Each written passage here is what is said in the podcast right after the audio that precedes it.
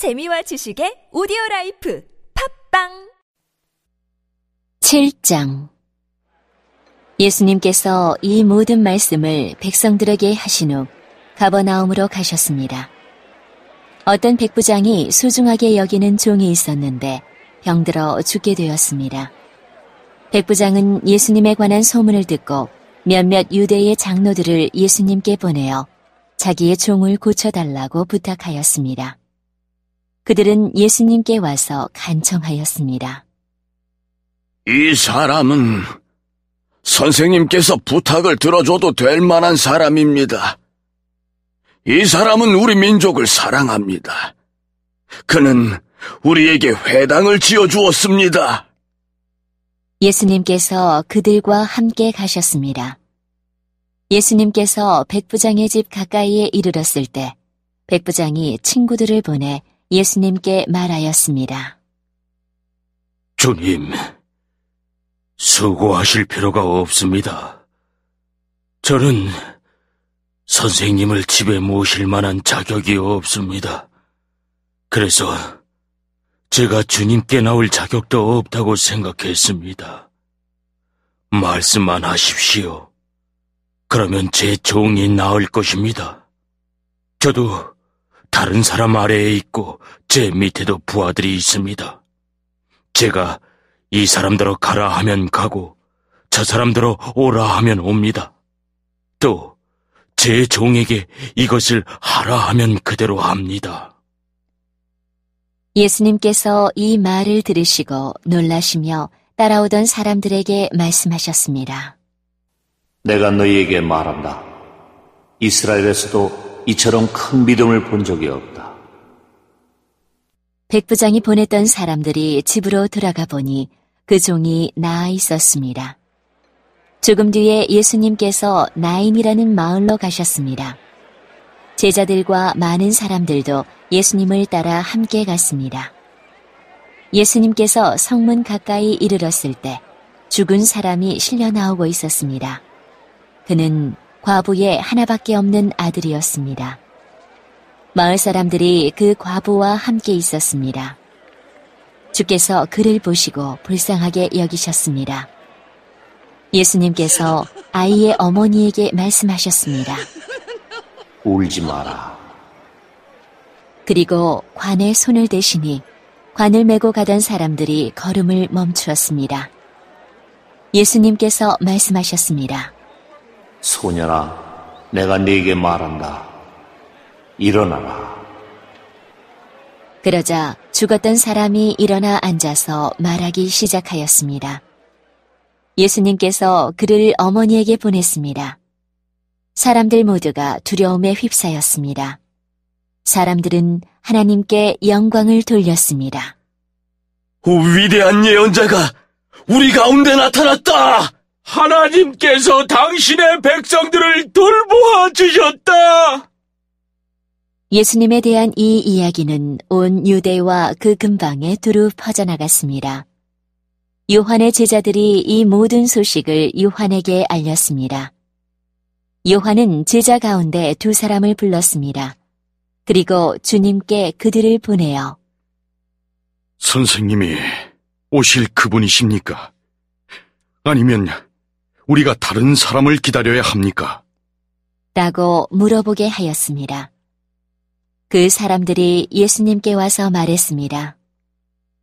세례자 요한이 우리들에게 선생님을 뵙고 여쭈어 보라고 하였습니다.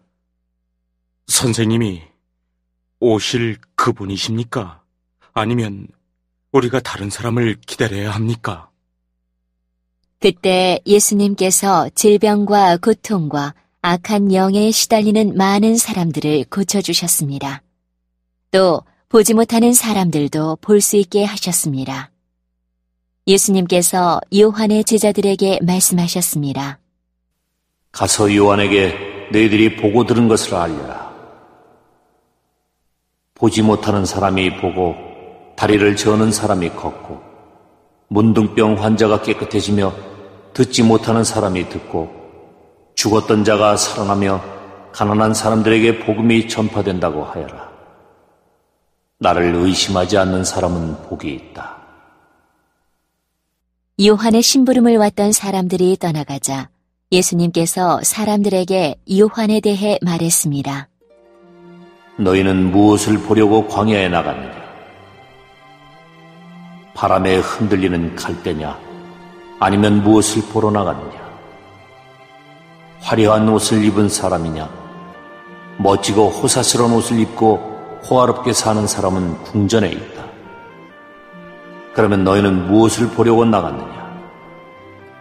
예언자냐? 그렇다. 내가 너희에게 말한다. 예언자보다 더 위대한 사람이다. 이 사람은 성경에 기록된 자이다. 보아라, 내가 네 앞에 사자를 보낸다. 그가 네 길을 너보다 앞서 준비할 것이다. 내가 너희에게 말한다.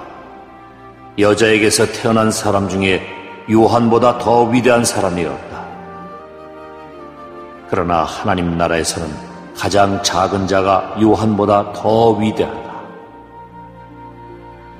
이 말씀을 들은 모든 사람들과 세리들은 요한의 세례를 받고 하나님은 의로우시다고 여겼습니다. 그러나 바리세파 사람들과 율법 학자들은 자신들을 향한 하나님의 계획을 거절하고 요한에게 세례를 받지 않았습니다. 이 세대의 사람들을 무엇에 비교할 수 있겠느냐? 그들은 무엇과 같은가? 이들은 시장에 앉아 서로 부르며 우리가 너희를 위해 피리를 불어도 너희가 춤추지 않았다. 우리가 울어도 너희가 울지 않았다라고 말하는 아이들과 같다. 세례자 요한이 와서 빵도 먹지 않고 포도주도 마시지 않았다. 그러자 너희들은 저 사람은 귀신이 들렸다라고 말한다. 인자가 와서 먹고 마셨다. 그러자 너희들은 봐, 저 사람은 먹보여 술꾼이며 세리와 죄인의 친구로구나 라고 말한다. 그러나 지혜는 그것을 따르는 자들에 의해서 옳다는 것이 증명된다.